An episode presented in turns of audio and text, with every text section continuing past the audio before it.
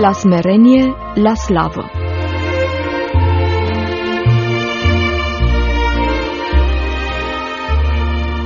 Stimați ascultători, bun găsit!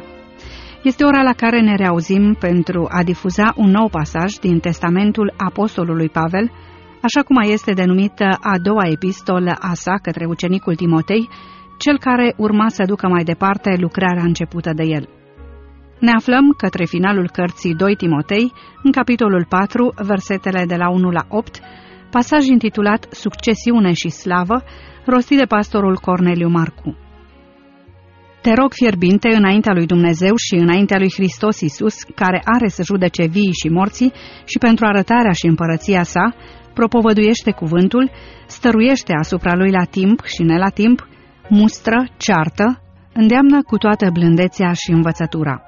Căci va veni vremea când oamenii nu vor putea să sufere învățătura sănătoasă, ci îi vor gâdila urechile să audă lucruri plăcute și își vor da învățători după poftele lor își vor întoarce urechea de la adevăr și se vor îndrepta spre istorisiri închipuite.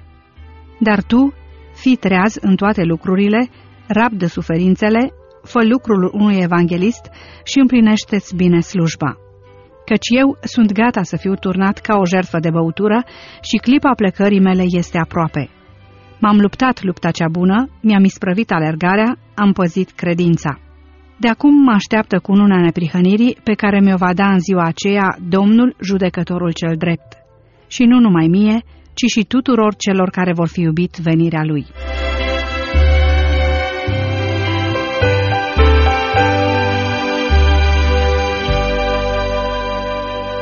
Astăzi suntem la al optulea paragraf din acest testament al Apostolului Pavel, pe care îl scrie lui Timotei, urmașul lui în această lucrare. Pavel este către sfârșitul vieții, către sfârșitul lucrării și îi transmite lui Timotei ultimele instrucțiuni înainte de plecarea sa. Sunt, cum am spus cu altă ocazie, cuvintele pe care Apostolul Pavel le lasă lui Timotei cu limbă de moarte. Cuvintele cele mai importante pe care are să îi le transmită, pentru că într-o perioadă scurtă de timp Timotei va rămâne singur. Nu-l va mai avea lângă el pe acela de la care a învățat și cu care a suferit și cu care a predicat Evanghelia ani de zile. Pasajul de astăzi l-am numit Succesiune și Slavă. Pentru fiecare, în orice lucrare s-ar afla angrenat, vine momentul în care trebuie să transmită mai departe. Vine timpul în care trebuie să lase tot și să transmită mai departe ceea ce a primit. La fel și în lucrarea lui Dumnezeu. Dumnezeu l-a chemat pe Apostolul Pavel cu o chemare cu totul specială și l-a ales într-un mod cu totul special să fie lumina neamurilor, să fie apostolul neamurilor. O chemare similară cu cea a apostolului Pavel n-a avut niciunul dintre apostoli. Și descoperirea tainei lui Dumnezeu, așa cum a primit-o apostolul Pavel, n-a primit-o niciunul din toți ceilalți. Dumnezeu a trebuit să intervină în chip miraculos în viața lui Petru pentru ca el măcar să poată să accepte că Dumnezeu a adus mântuirea aceasta și neamurilor, până la marginile pământului. Când Petru trebuie să meargă în casa lui Corneliu să-i vestească Evanghelia, Petru refuză o dată, de două ori, de trei ori, nici de cum, Doamne, nici de cum. Și Dumnezeu îi spune să nu numești necurat ceea ce Dumnezeu a făcut curat. Și când ajunge în casa lui Corneliu spune, văd acum că Dumnezeu nu este nepărtinitor. Și după aceea iudeii din Ierusalim foarte greu era și pentru ei să înțeleagă descoperirea aceasta a tainei lui Dumnezeu. Pentru că biserica la început, cum am mai spus, era formată în exclusivitate din evrei, din iudei. Și era foarte greu pentru ei să înțeleagă cu mentalitatea lor, iudeii fiind foarte naționaliști și disprețuiau pe ceilalți. Samaritenii, care erau o amestecătură între iudei și neamuri, între iudei și asirieni, erau considerați de iudei câini și dacă trebuiau să treacă din Iudeea sus în Galileea, pentru că Iudeea era despărțită de Galileea prin această provincie Samaria, nu treceau prin Samaria, ci treceau Iordanul dincolo și pe lângă Iordan și apoi intrau în Galileea. Însă Domnul Isus Hristos a venit să aducă o mântuire până la marginile pământului și pentru orice făptură. Și de fapt, în legea lor și în cărțile profetice, Dumnezeu a spus în repetate rânduri că el își va extinde mântuirea, își va extinde harul, mila și îndurarea pentru toate națiunile pământului. De fapt, de la început, de la întemeierătorul statului Israel, să spunem Avram, de unde s-au tras patriarhii și așa mai departe, semințiile lui Israel. De acolo, de la început, Dumnezeu îi spune lui Avram, te voi binecuvânta, te voi face o binecuvântare în tine, în sămânța ta vor fi binecuvântate toate națiunile pământului. Și totuși nu puteau să înțeleagă și era greu să înțeleagă. Apostolul Pavel a avut chemarea aceasta specială, spuneam, iudeii din Ierusalim nu puteau să accepte, au spus lui Petru, a intrat la niște oameni necurați, la niște oameni neteați împrejur, a intrat să mănânci cu ei. Și Petru se apără în faptele apostolilor, capitolul 11, înaintea iudeilor din Ierusalim. Și până la urmă, în ultimul verset, ei au spus, s-au lăsat în duplecat și au spus, Dumnezeu a dat deci neamurilor pocăința ca să aibă viață. Foarte greu au acceptat că Dumnezeu a adus această mântuire și pentru cei dintre neamuri. Însă Dumnezeu a ales dintre iudei un om care să ducă această Evanghelie la neamuri, departe. Și greu a fost și pentru Pavel să îndeplinească, deși Dumnezeu a descoperit în chip supranatural Evanghelia aceasta. Și a spus, n-am primit-o de la un om, n-am învățat-o de la un om, ci prin descoperire dumnezească mi s-a descoperit taina aceasta a Evangheliei. Foarte greu a fost și pentru Pavel, pentru că era atât de legat de neamul lui și de poporul lui. Dorea așa de mult mântuirea iudeilor, a israeliților, încât spune, pentru neamul meu să simt o durere necurmată în inimă și aproape că doresc să fiu lepădat, anatemizat, pentru ca ei să fie mântuiți, pentru ca măcar unii din ei să fie mântuiți.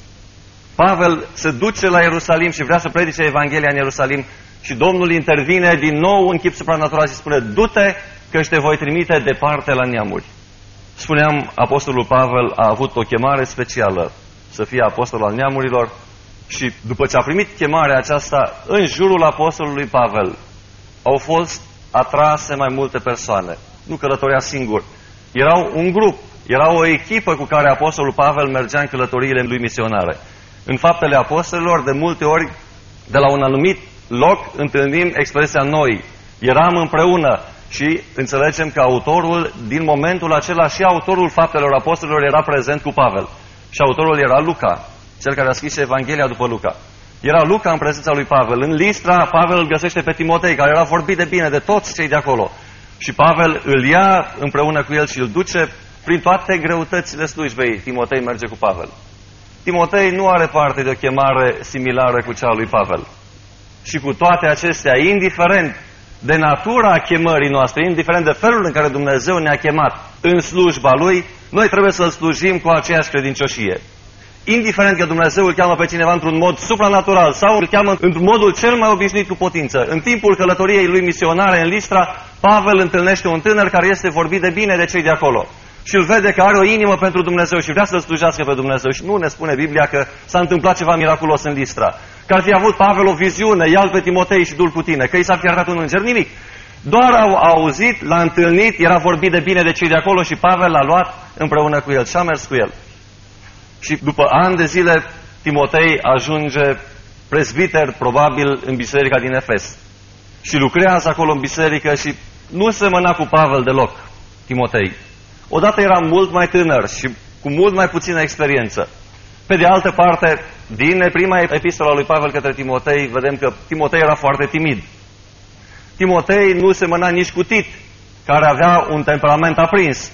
Și pe Tit, Apostolul Pavel îl trimite și spune, te-am lăsat să rânduiești prezbiteri în fiecare biserică în Creta. Nicăieri nu spune așa ceva lui Timotei. Lui Timotei îi spune, nimeni să nu-ți disprețuiască tinerețea ci fie o pildă pentru credincioși în toate lucrurile vieții spirituale.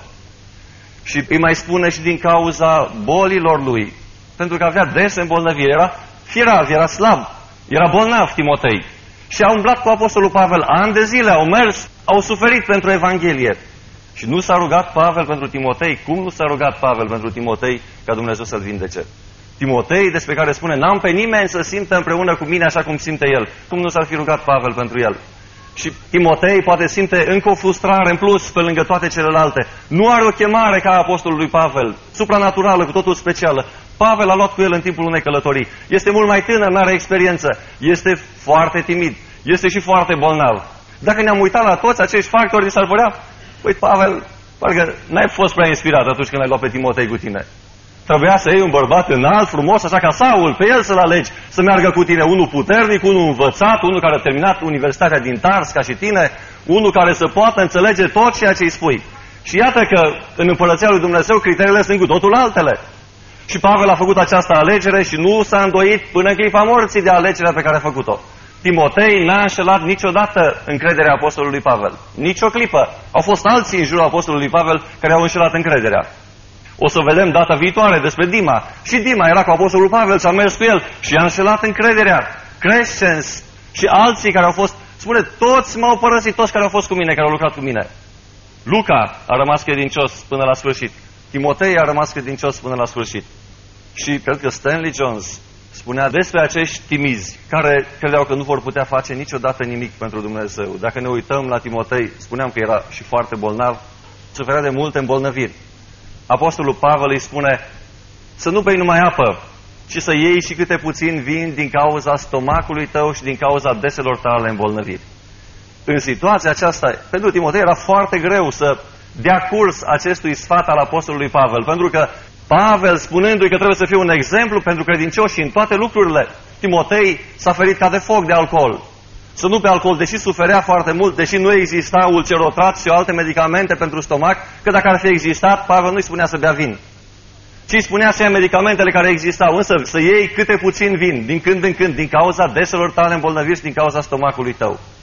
Timotei a fost foarte frustrat să urmeze sfatul apostolului Pavel pentru că trebuia să fie un exemplu pentru alții și alții care de așteaptă să găsească ceva la pastorul lor, la prezbiterul lor, să-l vadă odată că dintr-un pahar a băut un pic de vin, a, a văzut prezbiterul bea, nu mai poate să spună nimic, acum pot să beau liniștit.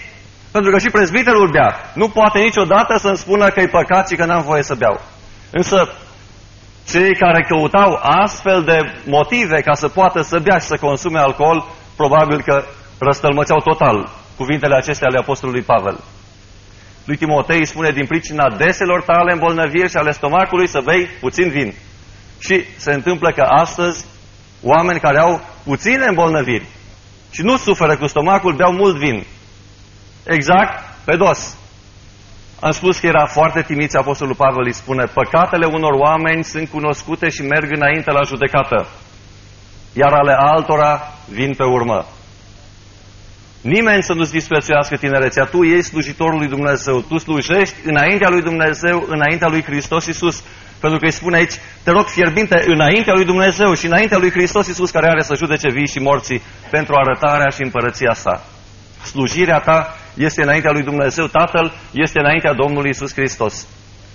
Nu te uita la fiecare care caută un motiv în tine ca să te acuze, pentru că păcatele tuturor oamenilor sunt cunoscute, iar cele care nu sunt cunoscute vin pe urmă. Tot așa și faptele bune sunt cunoscute. Cele care nu sunt cunoscute nu pot să rămână necunoscute și vor ieși la lumină. Spuneam Stanley Jones, spunea de acești timizi care credeau și care cred că nu pot să facă nimic în împărăția lui Dumnezeu. Ați auzit din cei care s-au botezat ce emoții au avut când au venit aici în față mulți care vin să depună mărturie despre felul în care s-au întors la Dumnezeu. Unii ies fără haină, afară, fără geantă sau când vin acolo înăuntru spun nu mai știu nimic ce să spun, sunt foarte emoționat, nu mai pot să, să mă gândesc, să-mi adun cuvintele. Și chiar pe un astfel de om Dumnezeu îl alege să facă o lucrare cu totul deosebită, pentru că un om care s-a văzut foarte timid, care spunea că niciodată nu-ți pot spune câteva cuvinte în fața unei mulțimi, pe acest om Dumnezeu îl ia și îl alege și îl pune în slujba lui pentru ca să vadă puterea lui Dumnezeu, care în slăbiciune se face desăvârșită. Stanley Jones spunea despre cei timizi că ei vor moșteni pământul. Ferice de cei blânzi, că cei vor moșteni pământul. Și Stanley Jones a spus, cei timizi și blânzi vor moșteni pământul pentru că sunt prea timizi ca să refuze. Și mă gândesc că astăzi unii fac atâta caz din moștenirea pământului. Ei vor moșteni pământul. Ei vor împărăți pe pământ nu este cea mai mare fericire să moștenești pământul. Deși va fi un cer nou și va fi un pământ nou. A venit vremea plecării pentru Apostolul Pavel, a venit vremea în care să transmită mai departe tot ceea ce a dat Dumnezeu. Să lase ce are mai bun în urmă. Înainte de moarte se întocmesc acte de succesiune.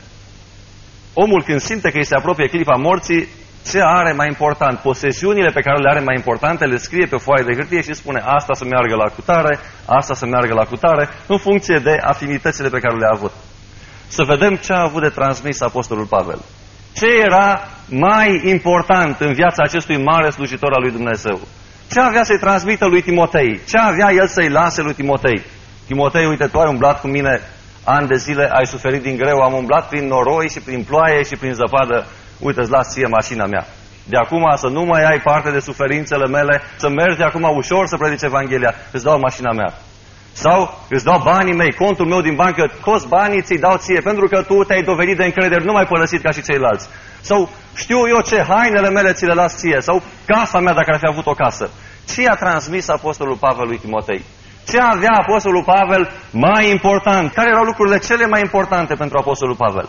Și de esență erau două. Foarte ușor de ținut minte și foarte ușor de urmărit aceste două lucruri. În primul rând, amândouă lucrurile sunt cuprinse într-un singur cuvânt, stăruința. Și prima era stăruința în rugăciune. Apostolul Pavel îi transmite lui Timotei stăruința în rugăciune.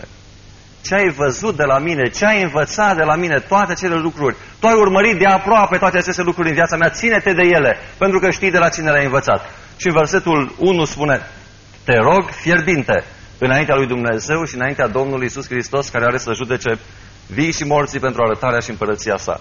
Te rog fierbinte. Stăruința în rugăciune este primul lucru pe care îl transmite lui Timotei. Pentru că toate handicapurile noastre, toți avem handicapuri, unii într-un fel, unii în altul, unii mai vizibile, alții mai puțin vizibile. Însă, toate handicapurile noastre fizice, omenești, sunt învinse prin rugăciune. Apostolul Pavel avea și el un mare handicap fizic, un țepuș în carne, un sol al satanei. Și se roagă lui Dumnezeu cu stăruință ca Dumnezeu să îl ia, pentru că îi producea mare durere. Și după ce se roagă de trei ori, Dumnezeu intervine și îi răspunde și spune, Harul meu în suferință îți este îndeajuns. Și Apostolul Pavel învinge acest mare handicap, dar nu scapă de el. Asta este și mai important, că nu îl scapă Dumnezeu de acest handicap. Handicapul rămâne mai departe, suferința rămâne mai departe, țepușul rămâne mai departe în carne și îl pălmuiește la fel ca și înainte. Dar efectul acestui țepuș este cu totul altfel, pentru că Apostolul Pavel s-a rugat. A stăruit în rugăciune înaintea lui Dumnezeu pentru această problemă, acest complex de inferioritate. Și spune, de aceea simt plăcere în slăbiciuni, în strântorări, în defă defăimări pentru Hristos. Căci când sunt slab, atunci sunt tare. Și este de preferat să rămâi cu puterea lui Dumnezeu și cu prezența lui Dumnezeu în slăbiciune și în handicapuri și în complexe de inferioritate, dar cu prezența lui Dumnezeu și cu puterea lui Dumnezeu, decât țepușul îndepărtat, decât foarte bun orator, foarte bun vorbitor, foarte bine pregătit și fără puterea lui Dumnezeu și fără prezența lui Dumnezeu. Martin Lloyd Jones spunea că pot să iert unui predicator aproape orice din punct de vedere teologic, dacă îmi dă un oarecare sentiment al prezenței lui Dumnezeu.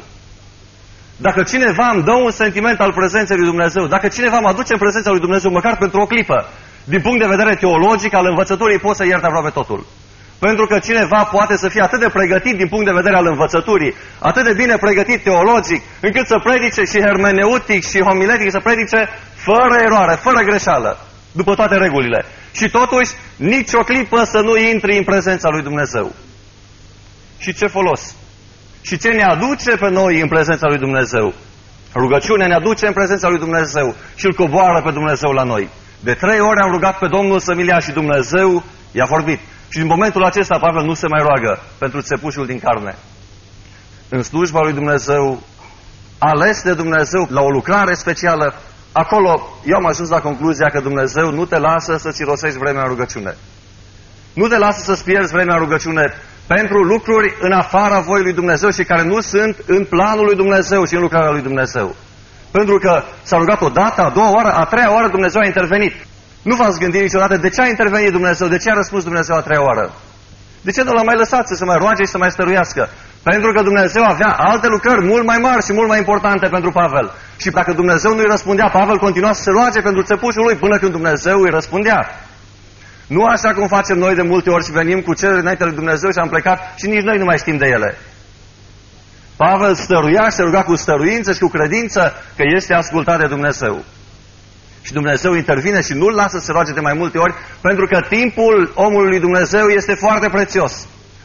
Timpul omului lui Dumnezeu nu poate fi umplut cu o cerere în afara voii lui Dumnezeu și Dumnezeu intervine a treia oară. Moise, în pustia Arabiei, îi cere lui Dumnezeu să intre în țara promisă, după ce Dumnezeu i-a spus, nu vei intra nici tu, nici Aron. și cere o dată de două ori și Dumnezeu spune când Moise a cerut din nou să lasă să intre în țară Dumnezeu să mâniat pe Moise și a spus destul, să nu mai vorbești despre asta. Te vei sui pe muntele Nebo și doar vei privi țara. Dumnezeu nu lasă pe Moise să se roage mai mult pentru asta, să insiste mai mult și oprește, printr-un răspuns, îi oprește această cerere. Domnul Iisus Hristos se roagă în Ghețimani. Fiul lui Dumnezeu, Dumnezeu întrupat, Tată, dacă este cu putință, de trei ori, timp de trei ceasuri, de trei ori se roagă, depărtează de la mine paharul acesta. Totuși, facă-se nu cum voiesc eu, ci cum voiești tu. Și în urma rugăciunilor, o rugăciune, a doua rugăciune, a treia rugăciune, i s-a arătat un înger ca să-l întărească. Stăruința în rugăciune, Apostolul Pavel o transmite lui Timotei. Pentru că acolo în rugăciune poți să învingi toate handicapurile, toate slăbiciunile, toate limitările de care dai dovadă. În rugăciune Dumnezeu îți dă autoritate și nu există niciun lucru mai prețios decât rugăciunea pentru copiii lui Dumnezeu. În acest act de succesiune pe care îl prezintă Apostolul Pavel, care nu este doar pentru Timotei, ci care este pentru fiecare din noi, în primul rând Dumnezeu le spune lor și ne spune nouă, te rog fierbinte. Și îți transmite această și ne transmite această stăruință în rugăciune. Pentru că bazele acestea, oricât de bine puse, dacă nu sunt însoțite de rugăciune, dacă nu sunt motivate de o viață de rugăciune, dacă nu sunt trăite printr-o viață de rugăciune, o relație intensă, personală, continuă, constantă cu Dumnezeu, bazele acestea, oricât de sănătoase și stabile, nu ne vor ajuta în ceasul greu și în ceasul încercării. Și vom cădea ca și ceilalți. Și vom striga încoace și încolo când va veni necazul și nenorocirea peste noi și nu vom ști ce să facem pentru că n-am stăruit în rugăciune până atunci Nimic din noi, din carnea aceasta, nu ne îndreaptă spre rugăciune când se întâmplă necazul, când vine boala. Ba spre spitale, care sunt mai bune spitalele, care este doctorul cel mai bun, dacă ai o relație, cine a mai fost acolo, cum va să ajungi la medicul respectiv. Și dacă ai ajuns acolo și dacă medicii spun că nu mai au ce să facă, după aceea încep să te gândești, acum unde să mă duc, la ce biserică să mă duc să se roage pentru mine, la cine să mă duc să se roage pentru mine. Și nu vrea Dumnezeu să umbli țara în lung și în las, să umbli bisericile în lung și în las, să cauți încoace și încolo. Îți transmite această stăruință în rugăciune. Pavel, te rog fierbinte, îi spune lui Timotei și spune înainte, în primul capitol, zi și noapte te pomenesc neîncetat în rugăciunile mele. Și ce înseamnă această stăruință în rugăciune? Înseamnă că Dumnezeu îți spune povara Lui și povara Evangheliei și a mântuirii oamenilor, a mântuirii neamului, o pune pe inima ta și strigi către Dumnezeu. Neamul se mântuiește prin povara pe care Duhul lui Dumnezeu o pune pe inima slujitorilor lui Dumnezeu și care strigă zi și noapte către Dumnezeu pentru națiunea aceasta. Așa se va mântui acest neam. Nu prin clădiri și temple făcute de mâini omenești, prin piatră și prin mortar și prin beton. Neamul acesta se mântuiește prin rugăciune, prin mijlocirea Sfinților înaintea lui Dumnezeu. Și de fiecare dată în istorie, când Dumnezeu a intervenit, a intervenit în urma rugăciunilor Sfinților. Niciodată Dumnezeu n-a intervenit dacă poporul lui Dumnezeu nu s-a rugat. Dacă poporul meu, peste care este chemat numele meu, se va smeri, se va ruga, se va abate de la faptele lui rele, îl voi asculta din ceruri, voi uita nelegiuirea și voi vindeca țara. Dacă sunt niște condiții, dacă, dacă se îndeplinesc condițiile. Țara aceasta nu va fi mântuită, spun ceva acum o afirmație șocantă, nici prin studiu biblic, nici prin răspândirea Bibliilor în toată țara. Nu va fi mântuită țara aceasta. Pentru ca inima oamenilor să fie atinsă și mișcată și pentru ca oamenii să fie convinși și convertiți și întorși la Dumnezeu, este nevoie de rugăciunile noastre. Și atunci, dacă ne gândim la această mare povară, vă dați seama că nu ne ajung zilele și nopțile pentru 180.000 de oameni în orașul acesta care stau în întuneric și se duc cu pași repede spre pierzare.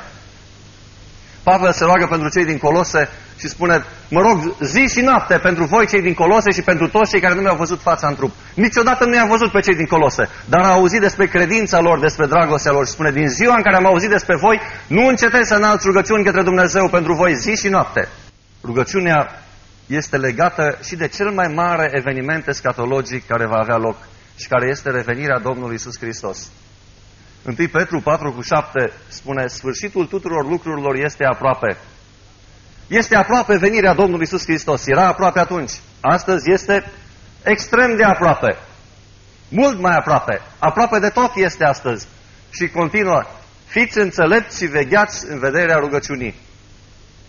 Pe unii venirea Domnului va cuprinde în dezbateri asupra problemelor teologice ale Bibliei.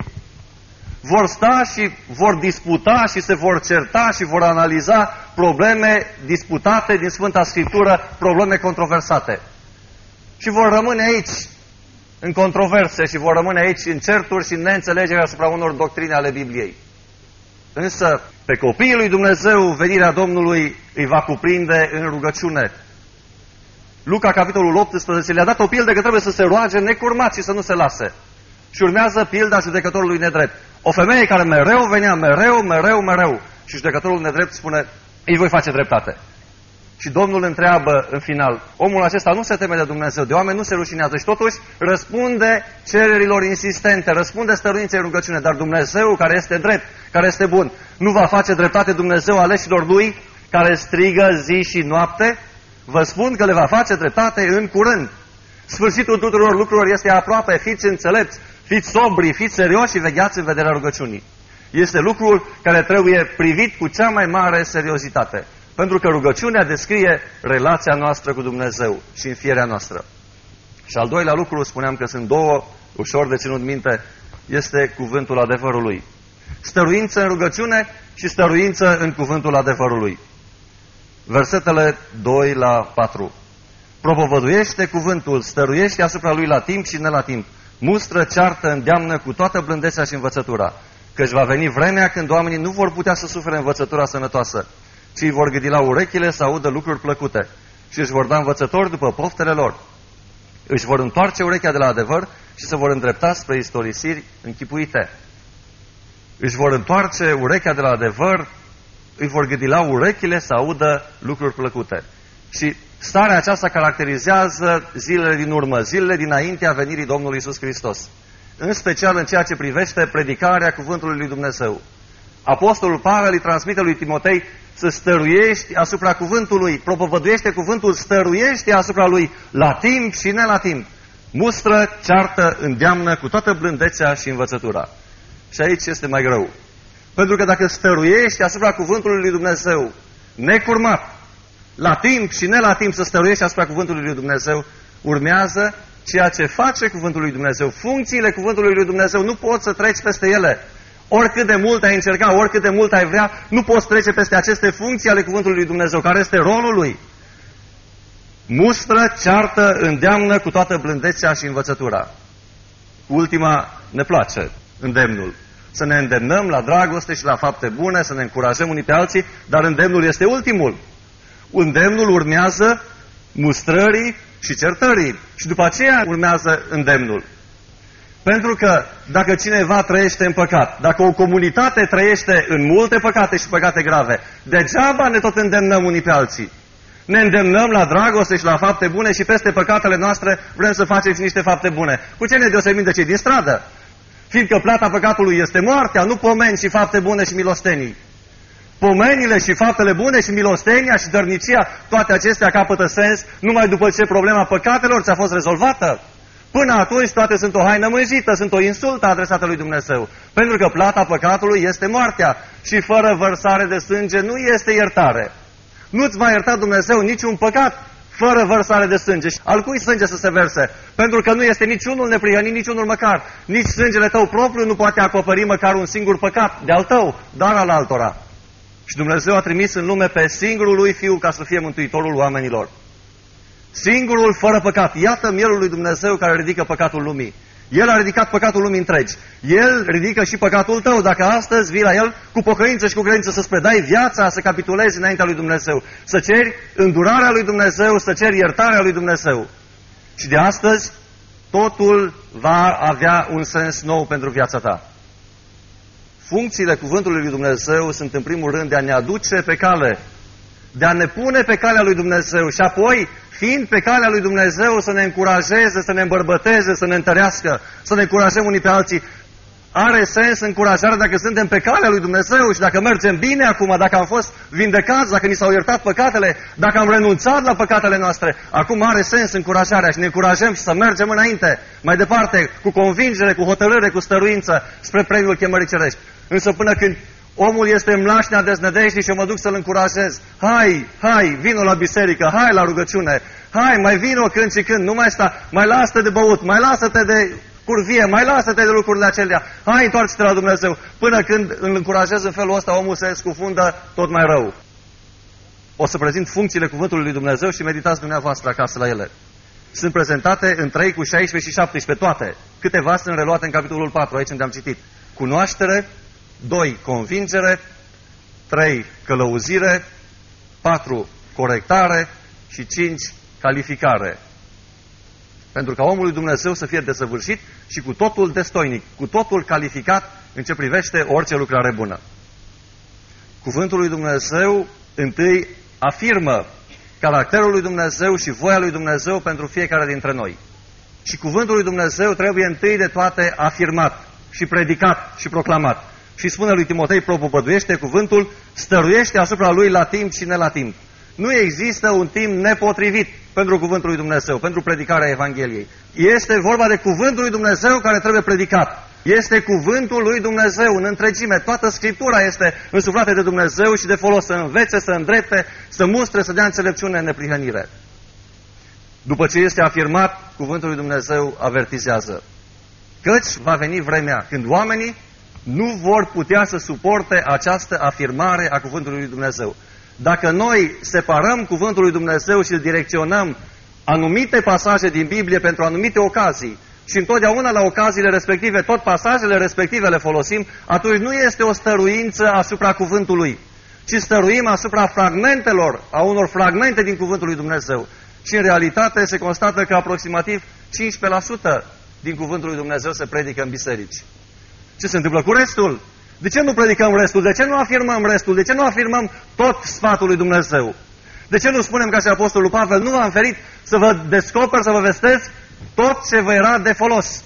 Tot sfatul lui Dumnezeu să-l descoper și să-l transmit mai departe. Aceasta este masa succesorală. Acesta este actul de succesiune. Stăruiește în rugăciune, te rog fierbinte, zi și noapte stăruiește în rugăciune. Propovăduiește cuvântul la timp și ne la timp. Tot cuvântul lui Dumnezeu, toată Scriptura este de folos. Stăruiește în rugăciune, stăruiește asupra cuvântului zi și noapte. Să vezi cum de bea aștept să vină timpul de rugăciune. Că te împinge ceva toată ziua, la asta te gândești, parcă te uiți la ceas și vezi că nu mai trecut ceasurile, când o să treacă odată ceasurile acestea, să ajungi în prezența Sfinților, să strigi către Dumnezeu, să trăiești, să te bucuri în prezența lui Dumnezeu. Și asta este ce vrea Dumnezeu, asta este ceea ce îi dorește Apostolul Pavel lui Timotei. Și nu are importanță că ești timid, că ai complexe, nu are importanță că ai lipsuri, nu are importanță că nu ești foarte bine pregătit, pentru că pe toate le vei birui în rugăciune. Și prezența lui Dumnezeu face mai mult decât toate lucrurile acestea. Pentru cunoașterea lui, Apostolul Pavel spune, le-am socotit pe toate ca o pierdere, ca un gunoi, ca să-L cunosc pe El și puterea învierii Lui, să-L câștig pe Hristos. Și o să vedem în final ce a însemnat această câștigare a lui Hristos. După stăruință în rugăciune și în cuvântul lui Dumnezeu urmează separarea în versetul 5. Dar tu fii treaz în toate lucrurile, rabdă suferințele, fă lucrul unui evanghelist și împlinește-ți bine slujba. Dar tu, va veni vremea când oamenii vor fi așa și așa și așa și așa. Chiar dacă oamenii vor fi așa, cum spune Biblia, cum spune Dumnezeu, tu trebuie să fii altfel. Fiecare din noi trebuie să alegem să fim altfel. Să alegi să fii altfel decât cei de afară. Să alegi să trăiești altfel, să alegi să mergi împotriva curentului și Dumnezeu va fi cu tine. Nu alege să te identifici cu cei de afară. Nu alege să schimbi și comportamentul, și vocabularul, și hainele, și înfățișarea feței și toate să ți le schimbi atunci când ești afară, ca să te potrivești cu ei. Nu cumva să te identifice careva de unde ești și de unde ai ieșit. Nu alege să te identifici cu ei. Pentru că dacă te identifici cu ei, cu ei te vei duce și cu ei vei fi pentru totdeauna. Tu ești un slujitor al lui Dumnezeu, tu ești un copil al regelui și toată lumea trebuie să vadă că tu ești diferit, că ești altfel. Dumnezeu vrea ca noi să trăim altfel. Nu vă conformați cu chipul viacului acestuia, ci să fiți transformați, să vă transformați prin înnoirea minții voastre. Și urmează cunoașterea lui Dumnezeu, cunoașterea voii lui Dumnezeu. Și voia lui Dumnezeu devine bună, plăcută și desăvârșită. Lucrul cel mai bun, lucrul cel mai plăcut cu putință și ești schimbat în rugăciune. În prezența lui Dumnezeu, prin stăruință, în rugăciune, Duhul lui Dumnezeu lucrează în ființa ta, în carne aceasta lucrează Duhul lui Dumnezeu și ne schimbă. Omul care în prezența lui Dumnezeu plânge, n-a plâns toată viața lui, credea că niciodată nu va putea plânge. Și plâng oamenii ca copii în prezența lui Dumnezeu și Dumnezeu îi schimbă și îi transformă. Deci separare, în versetul 5, trebuie să fim altfel, trebuie să ne separăm de lumea aceasta, deși trăim în lume. Domnul Iisus spune, nu te rog să iei din lume, ci să-i păzești de cel rău. Domnul nu s-a rugat pentru noi ca să fim scoși afară și izolați în mănăstiri sau în schituri sau știu eu pe unde. Pentru că satana e și acolo și vine și te ispitește și în pustie și pe vârful muntelui și în toate locurile. Satana e prezent și vine să te ispitească. Și nu poți să scapi de influența aceasta rea a diavolului. Dar Dumnezeu ne spune cum să ai biruință acasă, în fabrică, la școală, în oraș, unde este locul de închinare al diavolului, unde este sinagoga satanei. Acolo Dumnezeu îți dă resurse să ieși biruitor prin toate. Separarea aceasta implică sobrietate, în primul rând, tu fii treaz în toate lucrurile, sau fii sobru, sau fii serios în toate lucrurile. Nu glumi cu problemele acestea. Nu fii superficial. Nu glumi așa cum glumesc ei. Ginerii lui Lot știți din ce cauză n-au vrut să plece împreună cu el din Sodoma? Credeau că glumește. Dar de unde acest gând în mintea ginerilor lui Lot?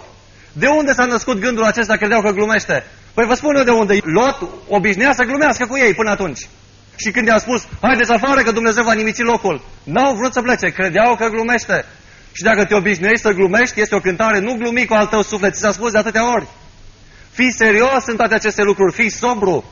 Și aceasta denotă separarea noastră de lume. Să nu se audă nici glume proaste care nu sunt cuvincioase, ci mai degrabă cuvinte cu har din gura noastră. A doua marcă a separării este suferința. Fii treaz în toate lucrurile, rabdă suferințele. Sobrietate, suferință, fă lucrul unui evanghelist. Și, sfârșit, bun, împlinește-ți bine slujba. Asta înseamnă separare.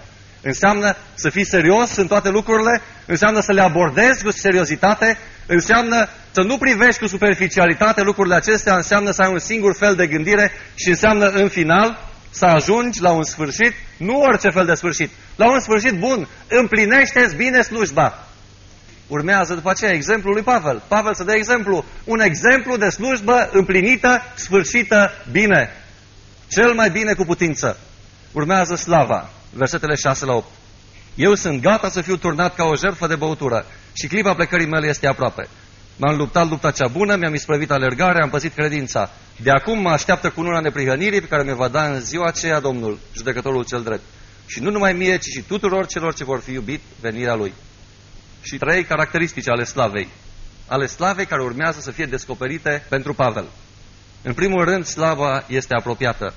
Clipa plecării mele este aproape. S-a apropiat slava de Apostolul Pavel, s-a apropiat slava viitoare.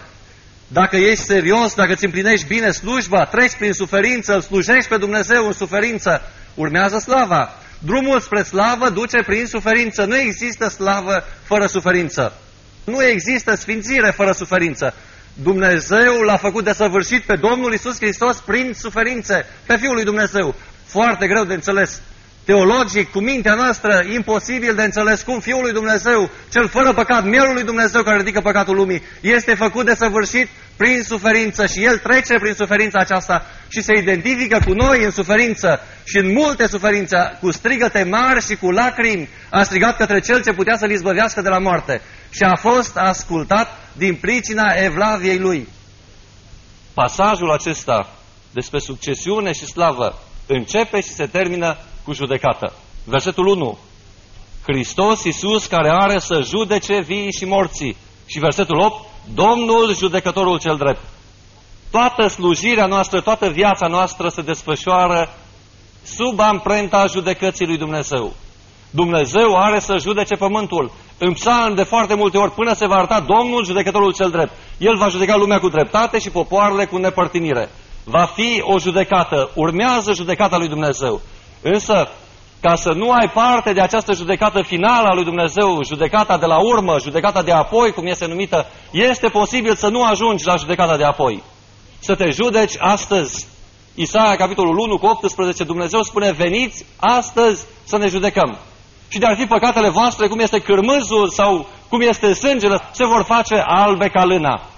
Acum, chiar acum, întoarceți-vă la Dumnezeu într-unul din profeții mici. Chiar acum zice Domnul, întoarceți-vă la mine cu post, cu plânse și bocet. Este responsabilitatea noastră să ne ducem, să ducem împărăția lui Dumnezeu în toate locurile, să ne împotrivim diavolului, sunt căpetenii ale întunericului care lucrează în discoteci, în localuri de noapte, în cluburi, în cinematografe, sunt toate orgiile acestea prin chioșcurile de ziare, prin toate părțile lucrează diavolul cu mare putere în aceste zile. Și noi să ne ducem să proclamăm cuvântul lui Dumnezeu, du-te și roagă-te pe stradă, să suferi suferința lui Dumnezeu pentru un oraș care se pierde. Și ne cere și ni se transmite și nouă această succesiune, stăruiește în rugăciune, zi și noapte, stăruiește în cuvântul lui Dumnezeu, la timp și ne la timp, zi și noapte, cugetă și meditează la legea lui Dumnezeu. Separă-te de lume, separați-vă de păcat, separați-vă de modul de viață al lumii. Și poți să te separi de lumea de afară, pentru că ți-a venit lumea în casă pe cablu. Și stai în casă și te izolezi de afară, dar ești cu toată lumea în casă acolo. Și te ține ore în șir, te ține legat acolo diavolul. Pentru că nu întâmplător vorbește cartea Apocalipsa despre o fiară care i s-a dat putere să facă icoana fiarei din tâi să vorbească. O icoană care vorbește. Și au, au citit creștinii secole la rând și n-au putut să înțeleagă cuvintele acestea. Cum să vorbească icoana? Că noi am auzit de icoane făcătoare de minuni, dar nu a văzut nimeni de o icoană vorbind. N-a stat nimeni în fața unui tablou, în fața unui chip al Sfinților și să-l audă pe Sfântul Toma sau știu eu pe Sfântul Anton să audă că îi vorbește din icoană. N-a auzit nimeni așa ceva. Și au citit generații după generații, i s-a dat putere să dea grai, să facă ca icoana fiarei să vorbească. Toți îți vor spune că e televizorul, că e la ei în casă și ei se uită la televizor, că icoana îi vorbește și te captează cu vorbele ei și cu imaginile ei. Și cum poți să te desfaci de această legătură care este extraordinar de puternică? După părerea mea, este cea mai puternică legătură demonică cu care satana lucrează în țara aceasta în ultimii ani de zile. O legătură care n-a existat înainte pentru că în tot răul Dumnezeu își împlinește planul lui și Dumnezeu este suveran. În tot răul care a fost până în 89, în teroarea și groaza care a fost, Dumnezeu, prin legile care au fost atunci, a, a interzis ocultismul, a interzis magia, a interzis vrăjitoria, a interzis homosexualitatea și imoralitatea sexuală, a interzis avortul, a liberalizat avortul, deci după aceea a liberalizat prețurile. Adică a liberalizat păcatul și s-a umplut țara aceasta de păcat. 78% din copiii care ar trebui să nască sunt avortați. Sunt omorâți înainte de a vedea lumina zilei. Este o vină de sânge care strigă la cer. Și din cauza aceasta țara se duce din rău în mai rău. Avem această moștenire extraordinară, cele mai importante lucruri. Stăruiește în rugăciune, stăruiește asupra cuvântului lui Dumnezeu, separă-te de lume, împlinește-ți bine slujba la care te-a chemat Dumnezeu și se va apropia slava de tine. Vei vedea slava lui Dumnezeu așa clar cum n-ai văzut-o niciodată.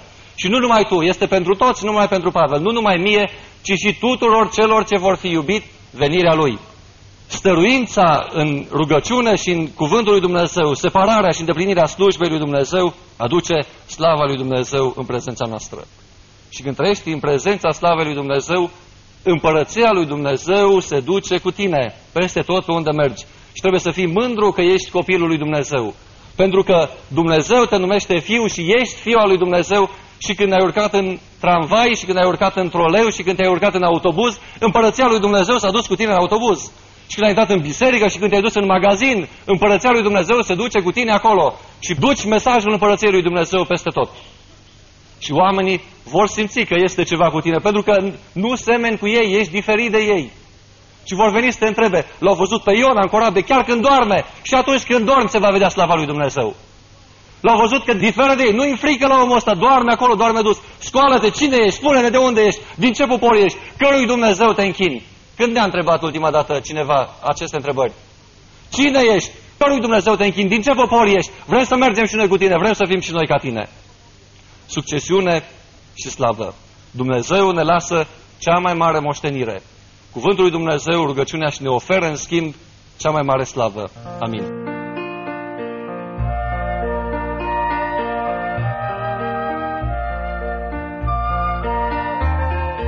Ați audiat mesajul Succesiune și slavă din capitolul 4, versetele de la 1 la 8 din a doua epistolă a Apostolului Pavel către Timotei, rostit de pastorul Corneliu Marcu. Dragi ascultători, vă mulțumim pentru atenție și vă dăm întâlnire săptămâna viitoare la aceeași oră.